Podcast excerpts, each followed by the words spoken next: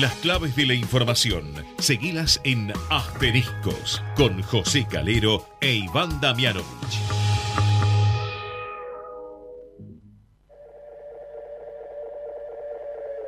Esto que estás oyendo ya no soy yo. Es el eco del eco del eco de un sentimiento.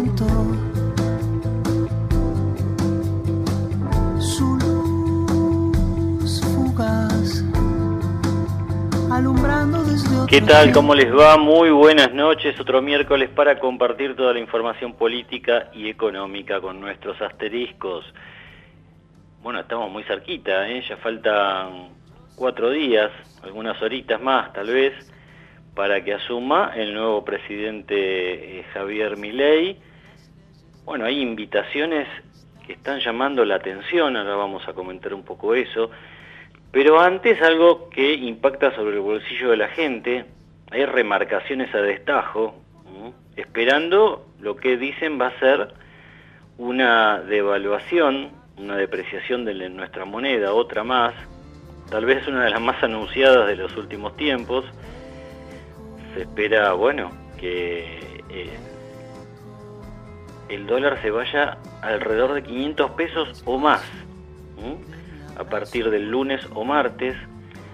Eh, y bueno, los, los comerciantes, los fabricantes, las alimenticias están remarcando todo lo que pueden. Hay subas del 40%, otras del 50%. Eh, ir al supermercado ya se convirtió en una odisea si no lo era ya. Así que bueno, en ese escenario asume un Javier Milei que está eh, indudablemente cada vez más empoderado.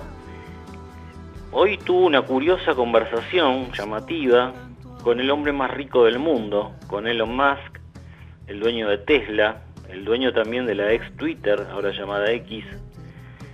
Dicen que lo invitó a la Asunción el domingo y que Elon Musk podría llegar a aparecerse por la Argentina sería un golpe de efecto importante para eh, Javier Milei, teniendo en cuenta que, eh, bueno, muchos de sus votantes jóvenes son admiradores justamente de Elon Musk, un excéntrico multimillonario sudafricano que, bueno, está revolucionando el mundo de la tecnología, también la, los viajes al espacio.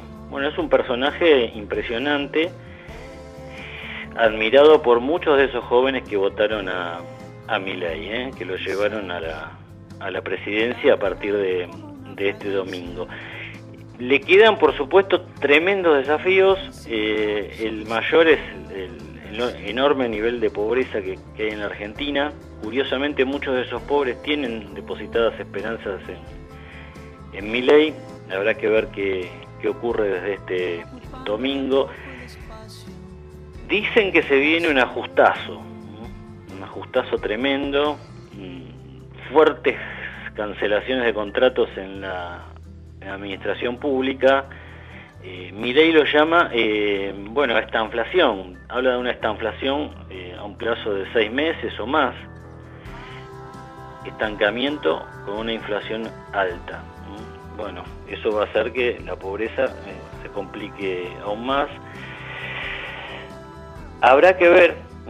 Si eh, bueno, logra con sus primeros pasos encaminarse eh, y aprovechar esos 100 días que siempre dicen son eh, de luna de miel. Acá parece que la luna de miel va a ser un poco más cortita. Y bueno, un Javier Milei que está tratando de tomar, dice él, lo mejor de cada casa, como alguna canción Por ejemplo, hace minutos nomás acaba de decir que Marco Labaña va a seguir al frente del INDEC. Marco Labaña que tenía muy buena ponderación por parte de todas las fuerzas políticas, sigue. ¿no? Bueno, ya sabemos, la pone Bullrich en, seguridad. Hay muchos funcionarios de, de valía, dice Milei, que van a continuar en mi gobierno. Así que bueno, eh, todo, todo está dado para que desde este domingo ¿eh? ya tengamos nuevo presidente y ahora va a ser muy interesante escuchar qué tiene para decirnos sobre esto eh, Iván Damianovich. ¿Cómo estás Iván? Hola José, buenas noches, ¿cómo estás? Bueno, estaba tratando de resumir algunas cosas que ocurrieron en las últimas horas. Lo más fresco, Iván, es que recién lo confirmó a Marco Labaña al frente del INDEC, Javier Milei. Un Javier Milei que parece decir, bueno, eh, este, me quedo con, lo poquito bueno que tenía el gobierno de Alberto Fernández, ¿no? Bueno, evidentemente, José, eh, el famoso teorema de Bailini, aquel que dice que a medida que uno se va acercando al poder, eh, bueno, se va dando cuenta de la realidad, ¿no? De la situación y, cómo tiene que ir acomodando las circunstancias de lo que fueron las promesas de campaña. Evidentemente, eh, hay algunos funcionarios que, o por, o por, digamos, por su capacidad de trabajo, por su gestión, o bien porque son necesarios en esta primera etapa, en una transición más larga, si querés, aunque ya mi ley esté eh, en el poder, bueno, son necesarios. Eh, con relación a la baña, eh, es una sorpresa, pero al mismo tiempo podemos tomarlo como un signo positivo. Y te digo por qué. El INDEC ha venido sufriendo en los últimos años, a partir de la intervención de Guillermo Moreno en el gobierno de, Cristina Fernández de Kirchner, un desgaste muy fuerte en cuanto a su imagen. Digamos, eh, para, para, poder tener eh, estadísticas claras y, números eh, lo más saneados posible, digamos, que, puedan reflejar en alguna medida la realidad económica y social del país, es importante seguir manteniendo por lo menos esta, esta imagen, si querés, de, solidez detrás de los números, de, un grupo de sociólogos, de, personas que trabajan ahí. Lo, que anda más o menos bien, tratar de, que continúe. Lo incorporamos, Iván, a Federico Zapata, politólogo, bueno, conocido por nosotros, codirector de la consultora Escenarios, a ver cómo lo está eh, observando él. Eh, Federico, José Calero e Iván Damianovich te saludan. ¿Cómo estás? Hola José Iván, un placer saludarlos. Estábamos comentando justo, Federico, que se acaba de confirmar eh, que Marco Labaña continúa al frente del INDEC, lo, hizo anunciar Javier Milei, y comentábamos con Iván que, bueno, es como dar una señal de que lo que más o menos funcionó, lo poco, poco, poco que funcionó en este gobierno, parece que mi ley está dispuesto a retenerlo. Sí, yo, yo lo que estoy viendo en, esta especie de precuela de, de mi ley antes del gobierno, entre el, entre el, la, el y, la asunción, es que de alguna manera ha, construido una tecnicatura bastante novedosa de reclutamiento de, su gobierno, que es que en lugar de operar sobre sobre lo que nosotros nos imaginábamos que iba a ser una suerte de colonización del PRO, eh, en, un formato más típico de cómo suelen funcionar los, los, outsiders, si uno tomaba el caso de Estados Unidos o de, Brasil, lo, que está haciendo es, en el caso argentino, operar en el marco de la crisis del sistema político. Entonces ahí establecido, eh, digamos, es como que dijo, bueno, acá las coaliciones no existen más, los liderazgos no existen más, y empezó a operar y, a construir eh, acuerdos, digamos, ad hoc, bilaterales con dirigentes, con dirigentes políticos, con, con, empresarios, etcétera, que es a partir del cual uno va configurando esa matriz gubernamental que de otra manera no, no la puede interpretar, porque digamos, en, el caso de la baña claramente no se trata de un acuerdo con más, se trata simplemente de que como, como estás marcando vos, digamos, eh, evidentemente valora un proceso de continuidad, ¿no? Iván Damianovich, ¿cómo te va? Buenas noches, ¿cómo estás? ¿Qué tal, Iván? Buenas noches.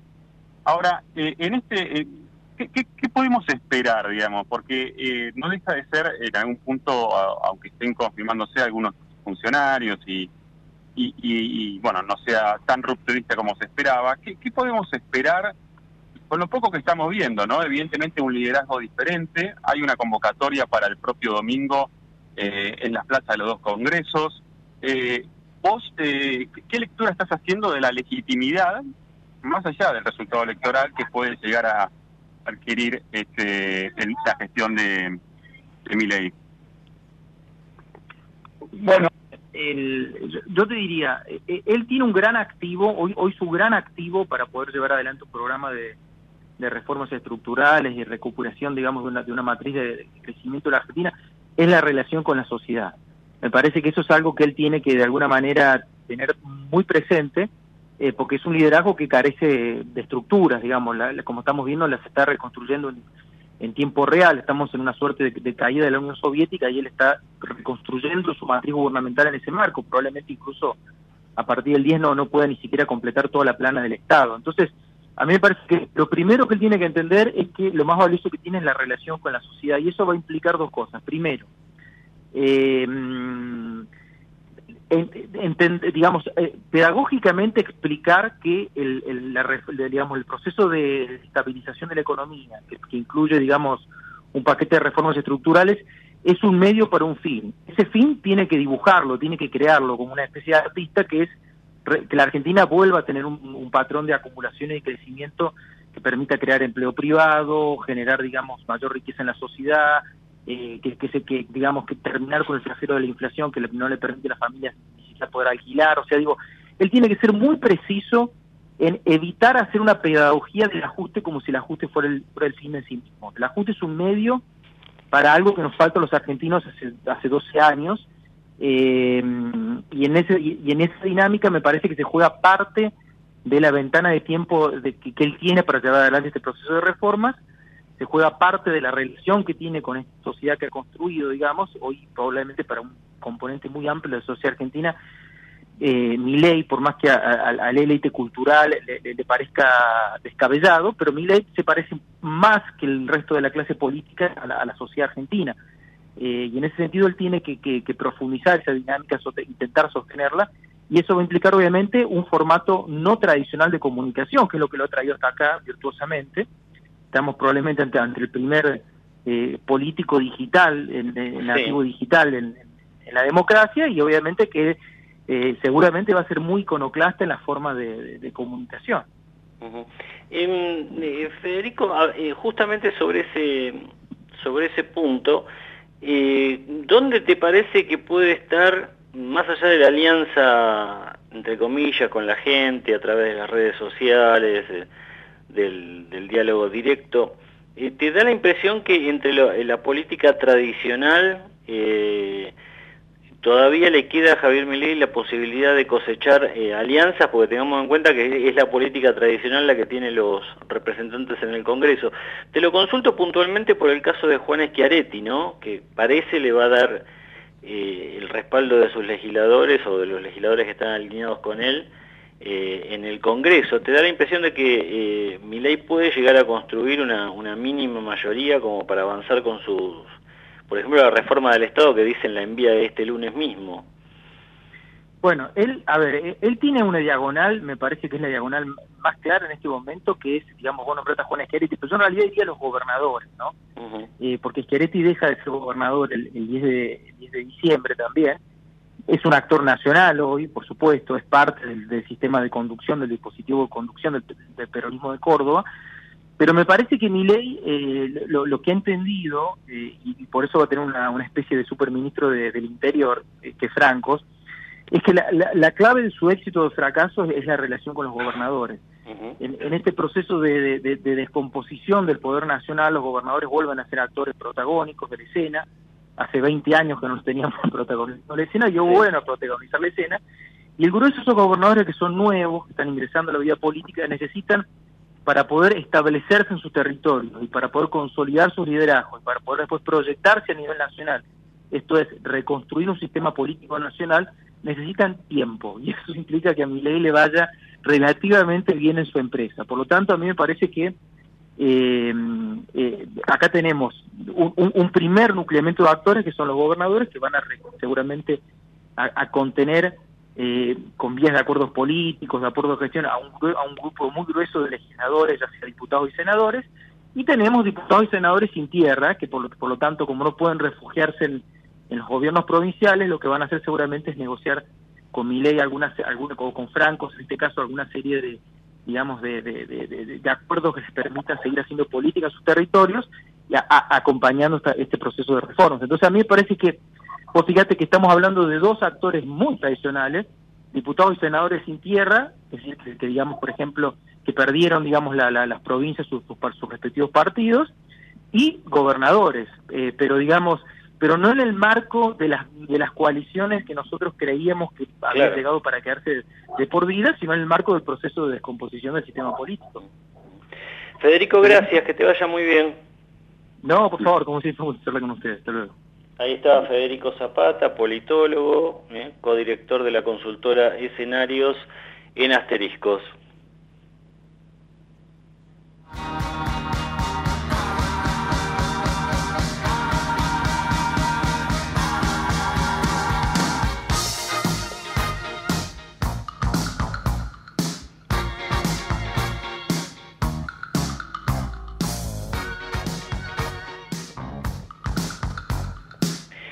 Bueno, Iván, em, ya, están los ocho, los ocho ministros, bajamos de una estructura de 18 ministerios a, una jefatura de gabinete y ocho, ocho ministerios.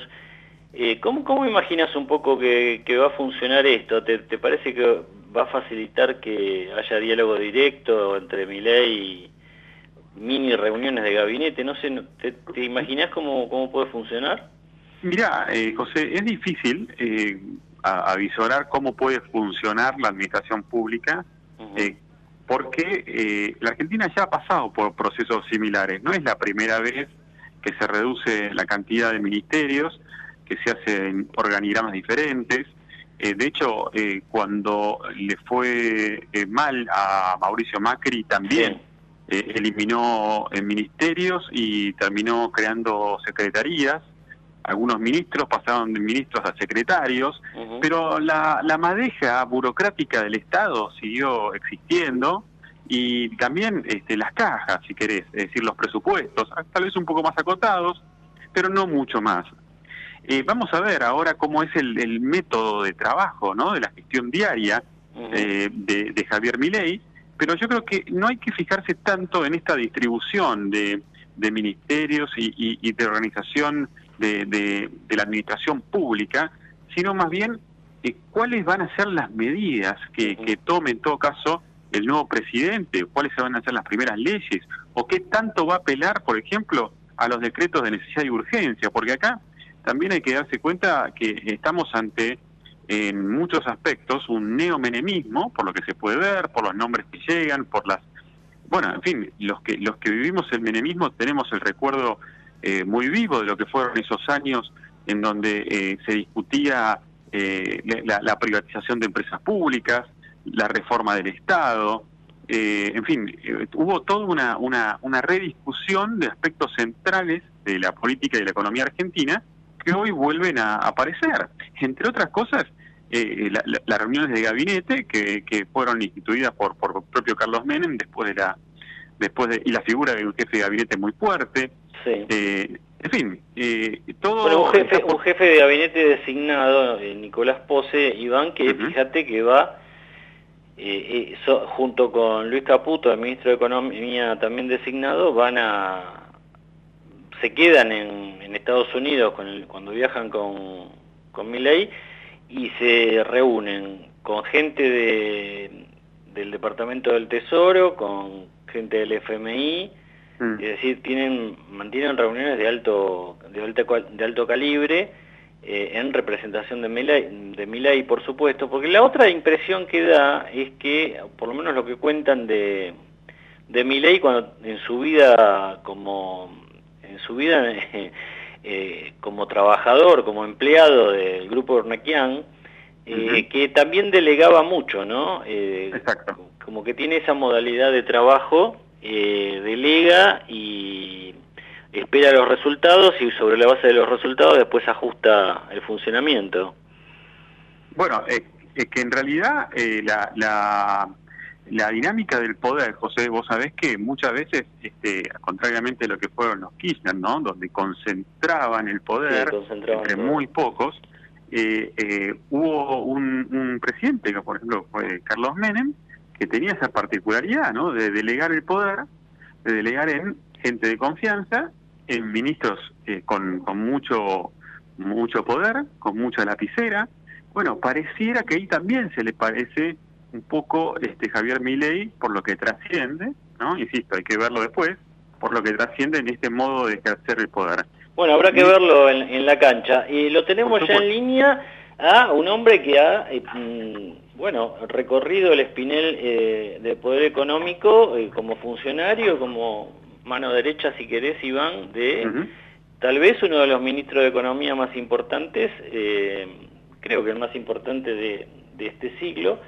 está Federico Poli, que fue jefe de gabinete de asesores de Roberto Lavagna, secretario PYME de la Nación, bueno, un hombre muy cercano a, muy escuchado por sectores de la industria, por el sector empresarial. Queríamos ver qué visión tiene él de lo, de lo que puede ocurrir en materia económica. Y Federico José Calero e Iván Damianovich te saludan. ¿Cómo estás? ¿Cómo, cómo estás? Bien, eh, bueno, muy interesado. tuvimos oportunidad de hablar la semana pasada en, la, en el encuentro de la UIA. Eh, hoy la UIA sacó un comunicado, Federico, bueno, haciendo algunas puntualizaciones de los problemas que atraviesa el sector industrial, eh, porque hay mucho temor de, entre algunos industriales de que, bueno, esta llegada de Milei al poder sea, bueno, un, paso atrás para los sectores productivos. ¿Cuál es tu impresión?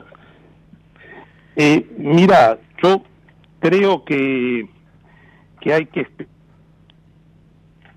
a ver qué, qué anuncian.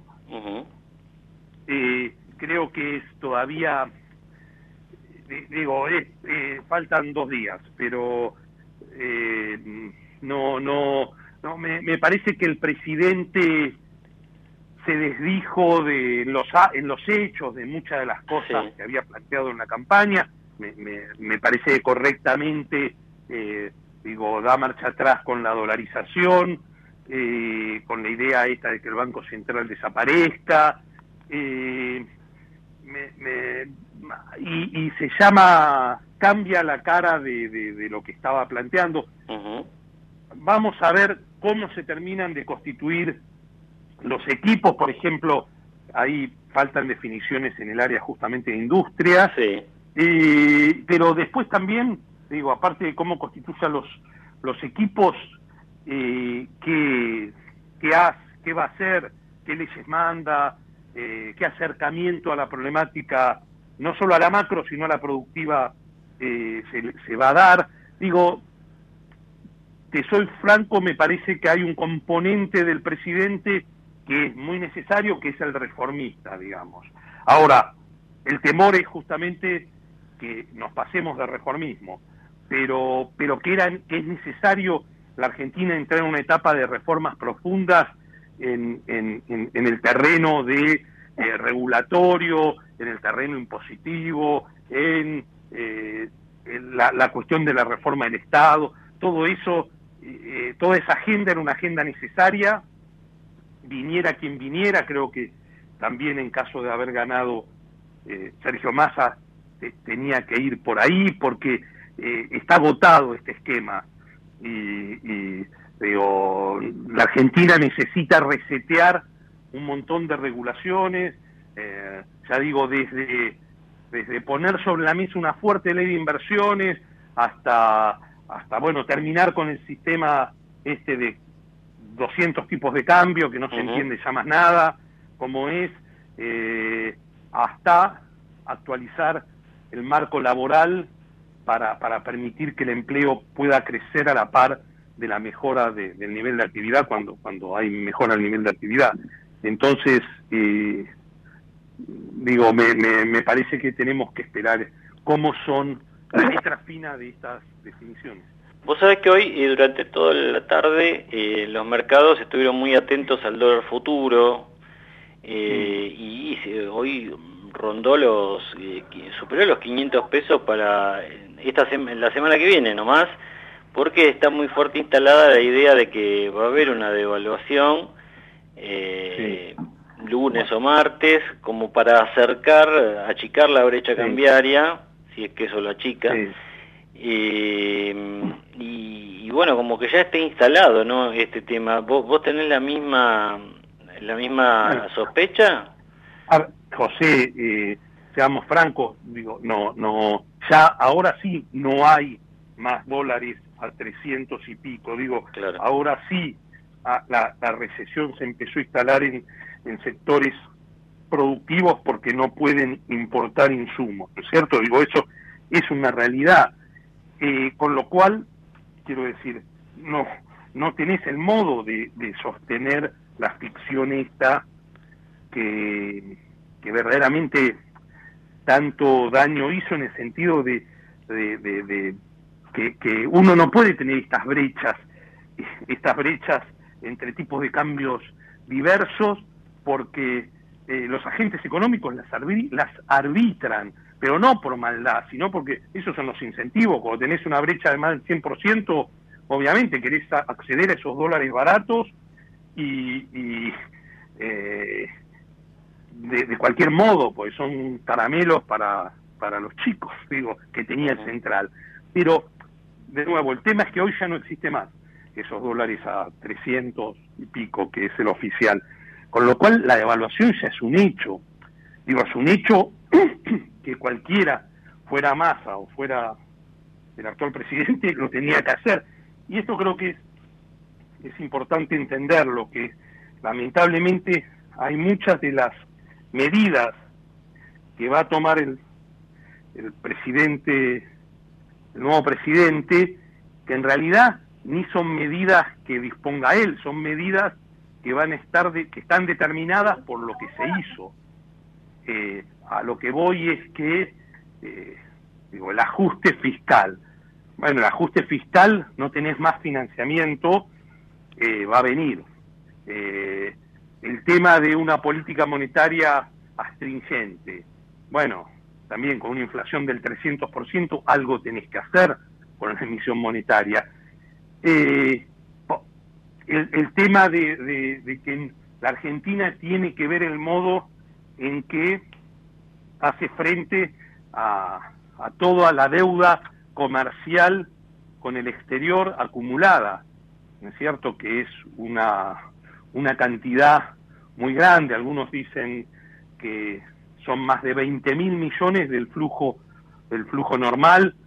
Eh, bueno, digo, hay, hay, hay, hay corte de insumos a la, a la producción porque eh, los no, no, no, no dan más los proveedores créditos a la Argentina que no, no afronta el pago de esos, de esos insumos. Entonces, digo, la, la herencia que recibe el, presidente es la peor desde el año 2002, sin duda. Pues no, es todo, es todo sábana corta. No tenés Ahora, colchones en ningún lado. Digo, no tenés en los precios relativos los tenés todo distorsionado. El tipo de cambio lo tenés que ajustar, las tarifas las tenés las tenés que ajustar en algún momento, digo, pero las tenés atrasadas y los salarios los tenés destruidos. Eh, siempre tenías algún precio relativo adelantado sobre el cual podías tirar como colchón, qué sé yo. Digo, si me acuerdo de la transición del del 2000 y, y tenés además distorsiones muy grandes en la en, los en los en la macro, viste, en el 2015 podías tirar de la deuda, tenías unos salarios en dólares muy altos que podías eh, también tirar de ellos, aunque tenías tarifas atrasadas, aunque tenías un dólar distorsionado. Eh, en el 2019, si querés, tenías la economía, está bien, en una recesión, pero tenías ahí todavía las tarifas, las habías mejorado mucho, cosa que se atrasaron en estos cuatro años, y después eh, eh, también habías logrado que no tener déficit primario fiscal y el déficit en cuenta corriente también lo habías acortado a cero. Y, bueno, y todavía tenías además 10 mil millones de dólares del fondo que si querías podías tirar de ellos. Hoy no tienes nada Ahora, Federico, eh, Iván Damianovich, te saluda. ¿Cómo te va? Buenas noches. ¿Cómo estás? Buenas, buenas. Eh, ahora, con todo este escenario que, que vos describís, que es efectivamente la realidad termina por imponerse, ¿no? Más allá de quién asumiera, más allá de quién ganara las elecciones, hay una realidad que no se puede seguir escondiendo porque se impone por sí misma con estas correcciones que hay que encarar, con este sinceramiento o palabra que mm. horrible pero necesaria, digamos, porque siempre esconde detrás otra más difícil o más fea que es el ajuste, famoso, bueno, pero con todas estas variables que han quedado totalmente patas para arriba, ¿cómo, cómo atraviesa la sociedad este, este proceso que, que en algún punto para algunas generaciones es inédito? Eh, para algunos, mm. bueno, yo recuerdo el, 89, por ejemplo, la crisis del 89, la crisis del 2001, pero hay algunos y muchos, gran parte de los argentinos que son eh, de menos de 40 años, que no han vivido otros y que de golpe, ¿con qué escenario se van a encontrar?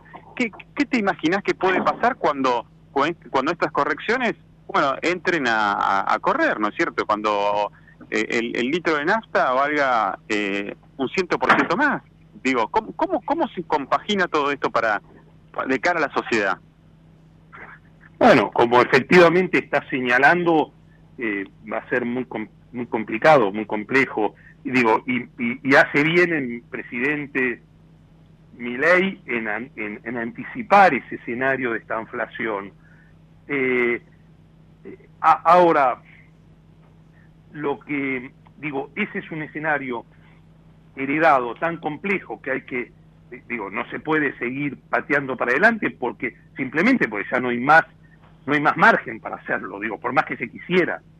Digamos, lo que hay que tener en claro es esto, digo, no había, no hay más margen para seguir pateando estas distorsiones porque, porque se acabó el financiamiento eh, y eh, tenemos reservas netas negativas, no tenemos capacidad de endeudarnos. Bueno, todo, toda esta complejidad. Tenemos el problema de las de las LELIC, tenemos el problema fiscal. Bueno, entonces, dicho todo ese escenario complejo, que con medidas con medidas contractivas que, que, que, están en marcha, digo, la contracción ya está, digo, no, no, eh, lo que pasa es que se va a profundizar, lamentablemente.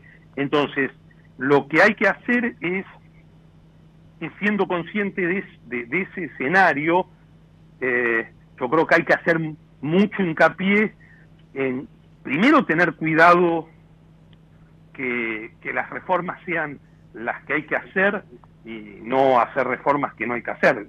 Pongo un ejemplo, quiero decir, si alguien piensa y por ahí uno escucha que hay que quitar el régimen automotriz y hay que hacer un libre comercio de autos, bueno, va a desaparecer la industria automotriz argentina, una parte muy importante.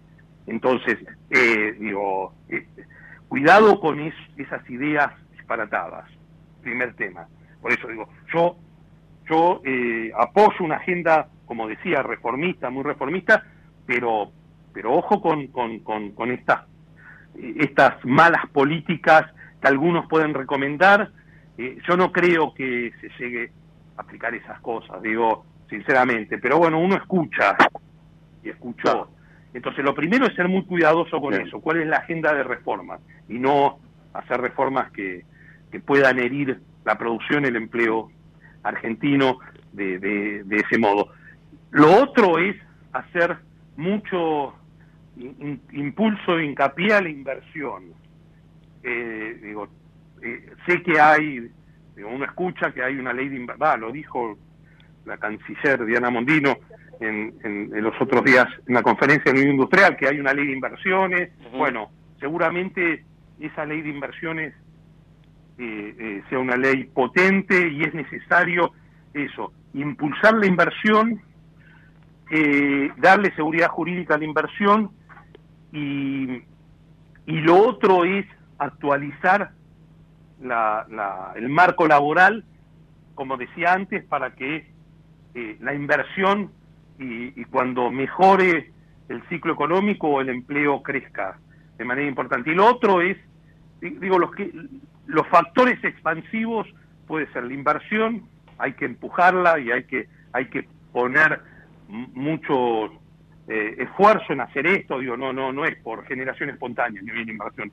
Hay que salir a buscarla, hay que llamar, hay que generar condiciones, a lo mejor también de, de, un blanqueo para que... Eh, sí, probablemente un nuevo blanqueo seguramente habrá, ¿no?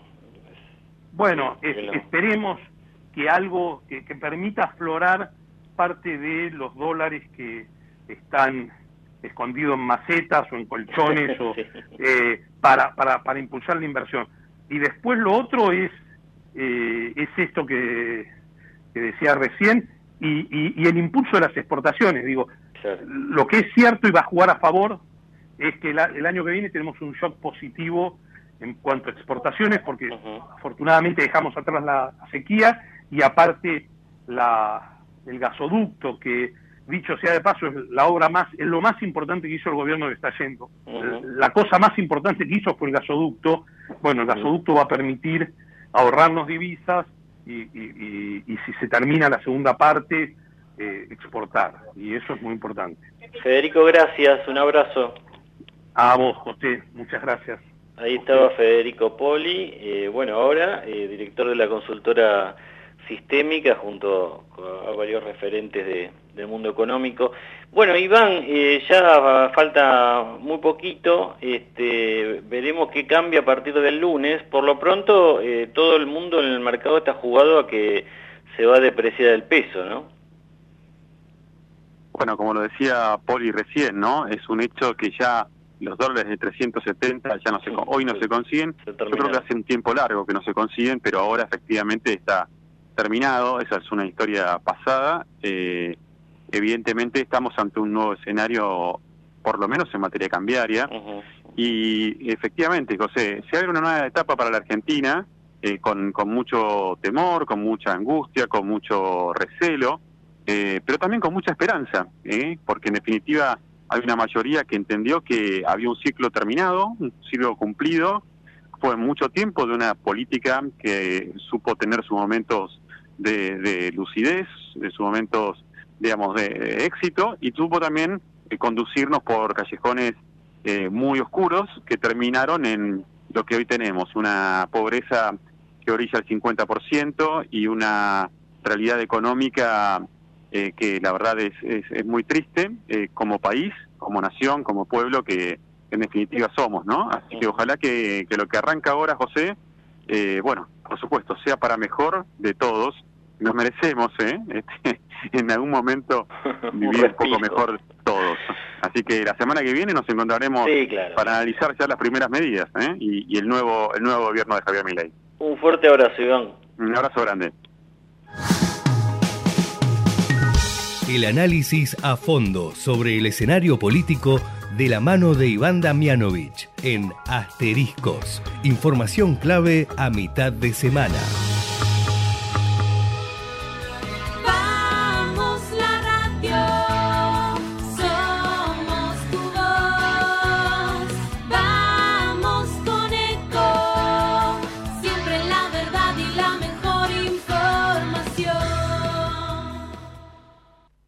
¿Cuándo fue la última vez que te tomaste un respiro para ver un amanecer? Descubriendo lugares distintos que te hacen soñar, emocionar. Lugares que se convierten en felicidad cuando compartís ese momento con amigos. ¿Cuánto hace que no te tomas un respiro para descubrir algo distinto? Catamarca es mucho más que un destino. ¿Cómo prevenir dengue, zika y chikungunya? Sin criaderos no hay dengue. Limpia tu patio de objetos que acumulen agua. Elimina agua estancada de recipientes. Reemplaza con tierra o arena el agua de tus flores. Tapa los tanques de agua y cisternas. Tira y perfora llantas para que no acumulen agua. Limpia floreros y bebederos. Recordá, sin criaderos no hay dengue. Intendencia Menéndez. Informate en ecomedios.com. Seguinos en Twitter, arroba ecomedios 1220. Acompañan a José Calero en asteriscos en cinco minutos con tu celu podés chequear tus redes, revisar los mails, mirar tres videos o abrir una cuenta digital con Credicop Móvil. La que necesites. Cuenta corriente bonificada por un año o caja de ahorros personal gratuita. Abrilas desde Credicop Móvil cuando quieras, las 24 horas. Es simple, rápido y sin trámites previos. Bajate la app Credicop Móvil, opera con tus cuentas y conoce un banco distinto. Banco Credicop Cooperativo. La banca solidaria. Aplicable la cartera comercial exclusivo para aperturas a través de Crédito Móvil entre el 25 de julio de 2023 y el 31 de enero de 2024. Más información en www.bancocredico.com. Grupo Petersen, desde 1920, construyendo el país. Vacía y cepilla los recipientes que acumulen agua. Tira agua hirviendo en desagües y rejillas y colocamos quiteros. Juntos podemos prevenir el dengue. Más información en buenosaires.gov.ar barra dengue. Buenos Aires Ciudad. Bien, lo seguimos acompañando en asteriscos. Bueno, ya se nos viene el, nuevo presidente. Eh, hay mucha información eh, circulando. Eh, comentábamos en el arranque que está mi ley confirmando bueno, a varios funcionarios que considera bueno, que, está, que eran funcionarios que funcionaban, en un momento eh, desafío Cristina Kirchner, y él está decidido a que continúen en el cargo. Eh, uno de esos funcionarios es eh, justamente Daniel Scioli, que va a continuar como embajador en Brasil.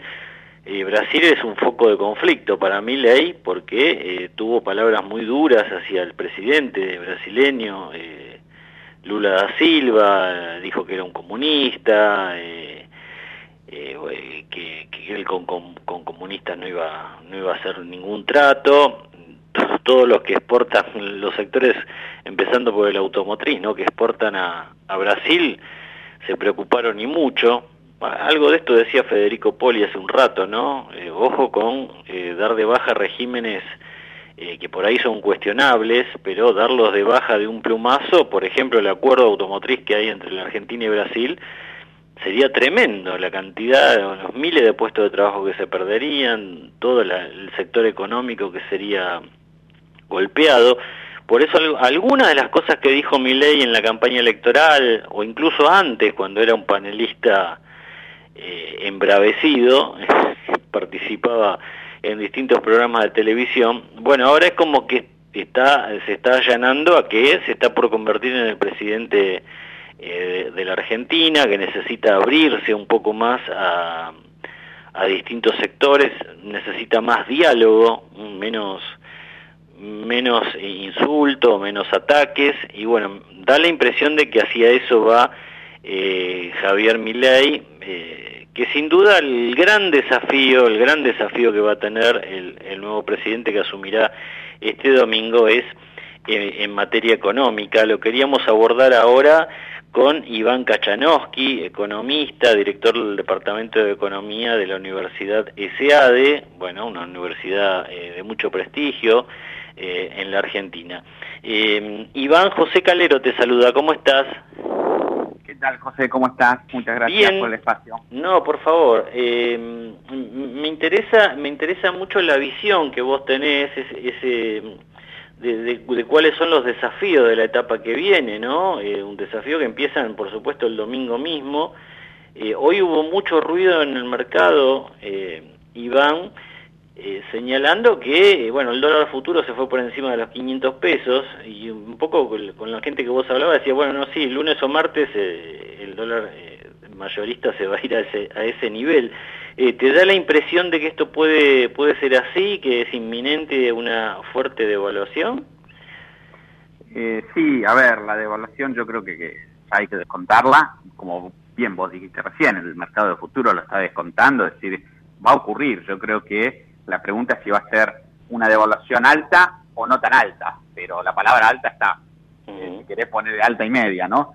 Y me da la sensación, ¿no? Digamos, por lo que vamos fuimos escuchando de, de Franco, es que, bueno, el tipo de cambio oficial en un cortísimo plazo, no sé si el lunes, pero va a estar tratando de ir hacia un nivel más o menos de 600 o 650 pesos, que eh, está por debajo de los dólares paralelos, ¿no? Es decir, podría haber ido más alto y están eligiendo ir a un nivel que eh, esté eh, entre lo que sería un promedio histórico de tipo de cambio real y los paralelos. Es decir, están tratando de ir a un punto intermedio.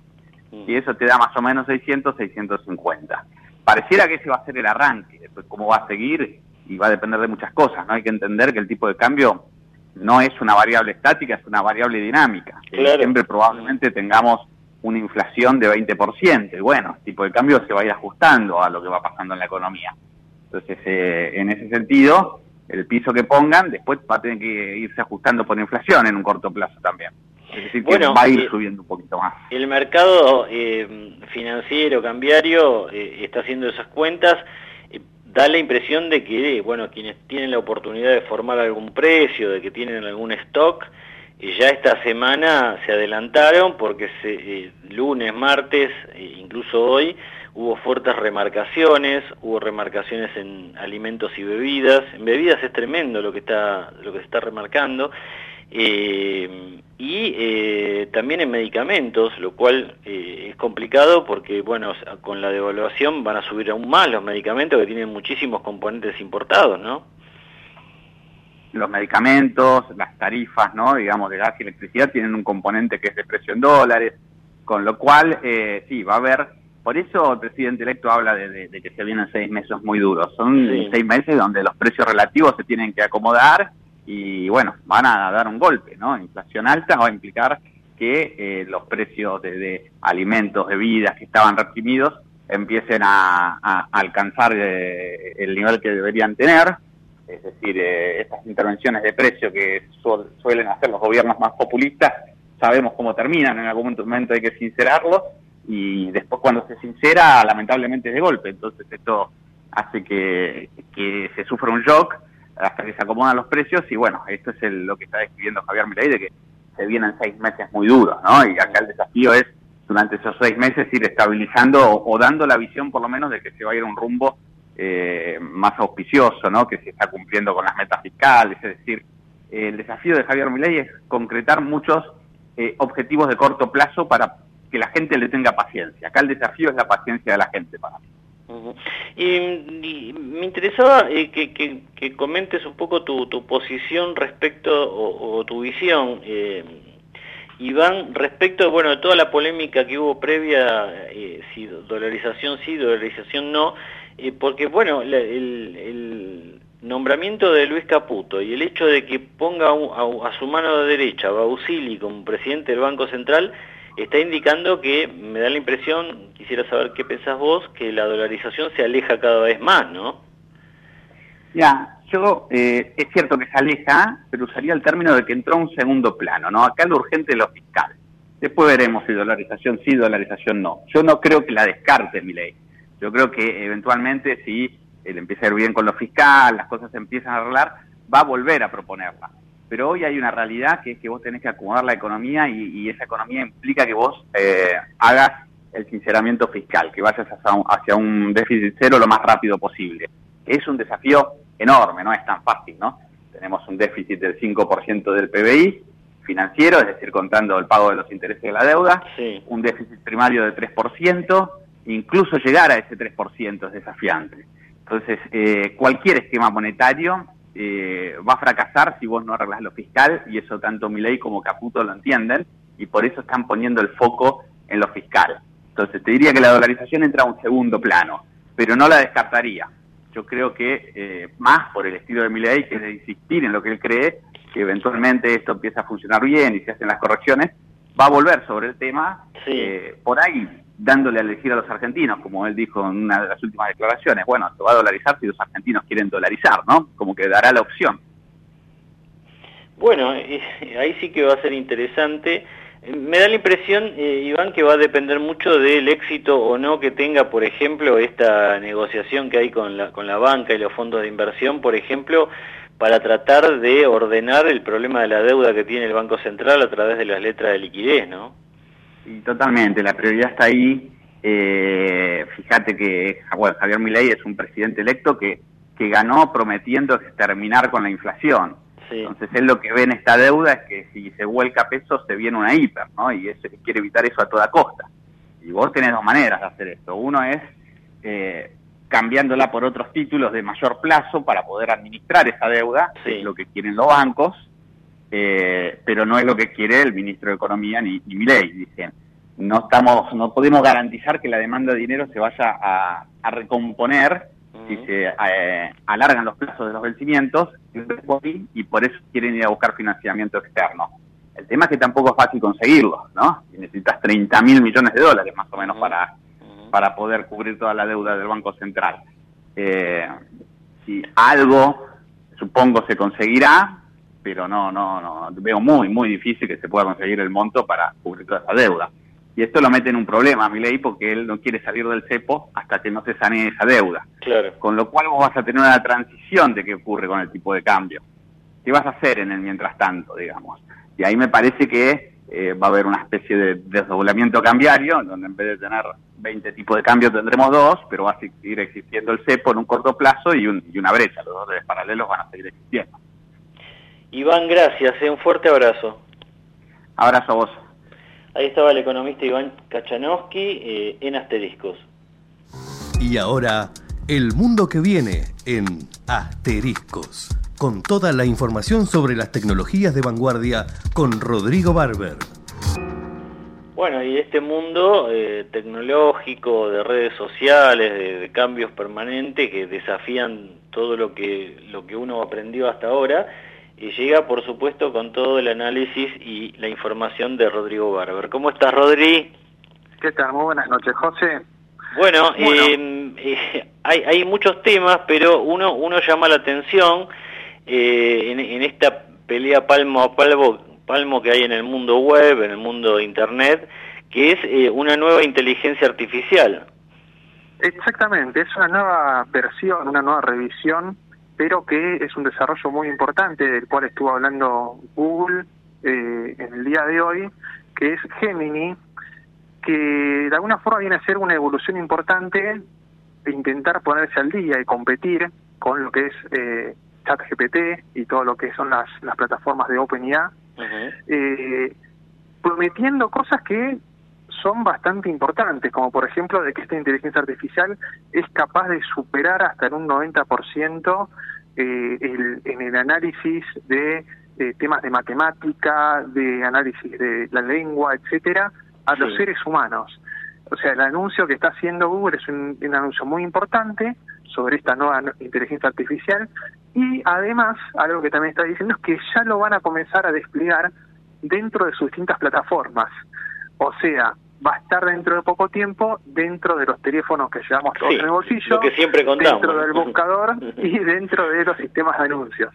Así que bueno, eh, un punto importante que estuvieron nombrando es acerca de la responsabilidad y del cuidado respecto a los sesgos y de la toxicidad, como para evitar todas estas cuestiones de las que hablamos siempre que son tan problemáticas en las inteligencias artificiales, pero es algo que Google está anunciando ahora, al cual está apostando muy fuerte y que va a estar integrado en todos los aparatitos que usamos todos los días.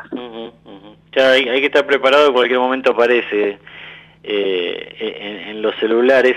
Bueno, y como cierre, eh, Rodri, que lo, comento yo, eh, hoy Sam Altman, el, el hombre que, se, se, menciona como creador del chat GPT, eh, fue elegido CEO del, del año por, por la prestigiosa revista Time, eh, que entre otras cosas dijo es uno de los ejecutivos más poderosos y venerados del mundo. Indudablemente todo lo que rodea a la inteligencia artificial va a dar eh, mucha tela para cortar en los próximos en los próximos meses y hasta en los próximos años. Eh, Rodri, gracias como siempre, un fuerte abrazo. Muchas gracias, José, hasta la semana que viene. Las nuevas tendencias de la era digital te las contó Rodrigo Barber en Asteriscos. Información clave para decidir.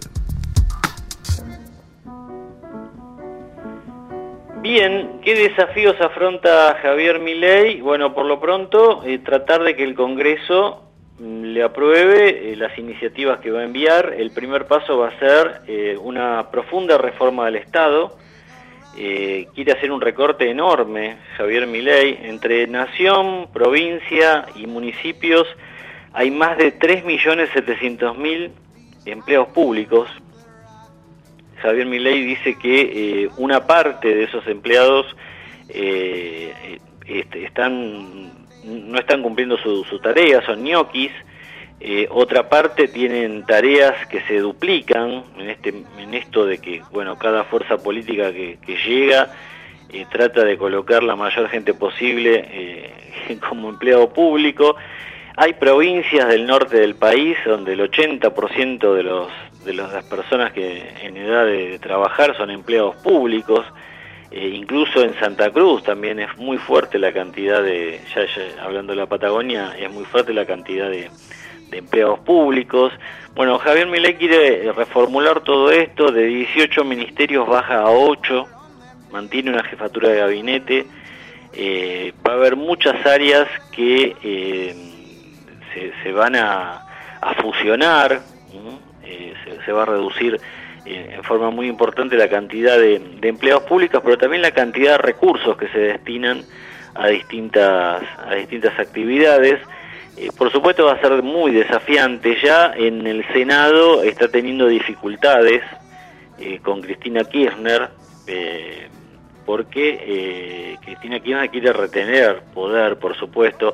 Ahora recordemos que Cristina Kirchner pasa al llano, no va a tener fueros, Eh, hay varias causas que eh, continúan, recibió fallos eh, desfavorables en, las últimas semanas, se habla de que va a atravesar un, un, calvario importante en el 2024 y en el 2025 la, la expresidenta y ahora ex vicepresidenta, eh, y bueno, ella dice que está dispuesta a dar batalla, habrá que ver eh, cómo evoluciona esto también. No sería de gran interés de Javier Milei eh, que otra vez la agenda judicial de la de Cristina Kirchner sea lo que encabece las jornadas políticas en la Argentina. Él pretende, bueno, reducir la inflación, achicar el Estado equilibrar las cuentas y promete que en el 2024 habrá equilibrio fiscal y que en el 2025 eh, se producirá un fuerte ahorro eh, fiscal que va a permitir empezar a pagarle pagar deudas eh, con el exterior, sobre todo con fondos de inversión, con bonistas, bueno, y a partir de ahí tratar de, normalizar un poco la situación en la Argentina. Veremos, es un desafío enorme el que asume eh, Milei, eh, un hombre, un outsider, un hombre que, no viene de la política eh, y que va a asumir este domingo eh, en la Argentina. Hablará desde las escalinatas del Congreso, no se va a dirigir a la Asamblea Legislativa, lo va a hacer al estilo estadounidense y ha pedido que la gente que vaya a la Asunción lleve solo banderas argentinas, ¿eh? nada de banderas violetas de la Libertad Avanza o de otros otras identificaciones. ¿eh? Solo banderas argentinas se está pidiendo a través de las redes sociales el presidente electo que el domingo se convertirá en el nuevo jefe de Estado de la Argentina. Gracias por haber estado allí del otro lado. Nos reencontramos el miércoles próximo, como siempre, desde las 20 con nuestros asteriscos en Ecomedios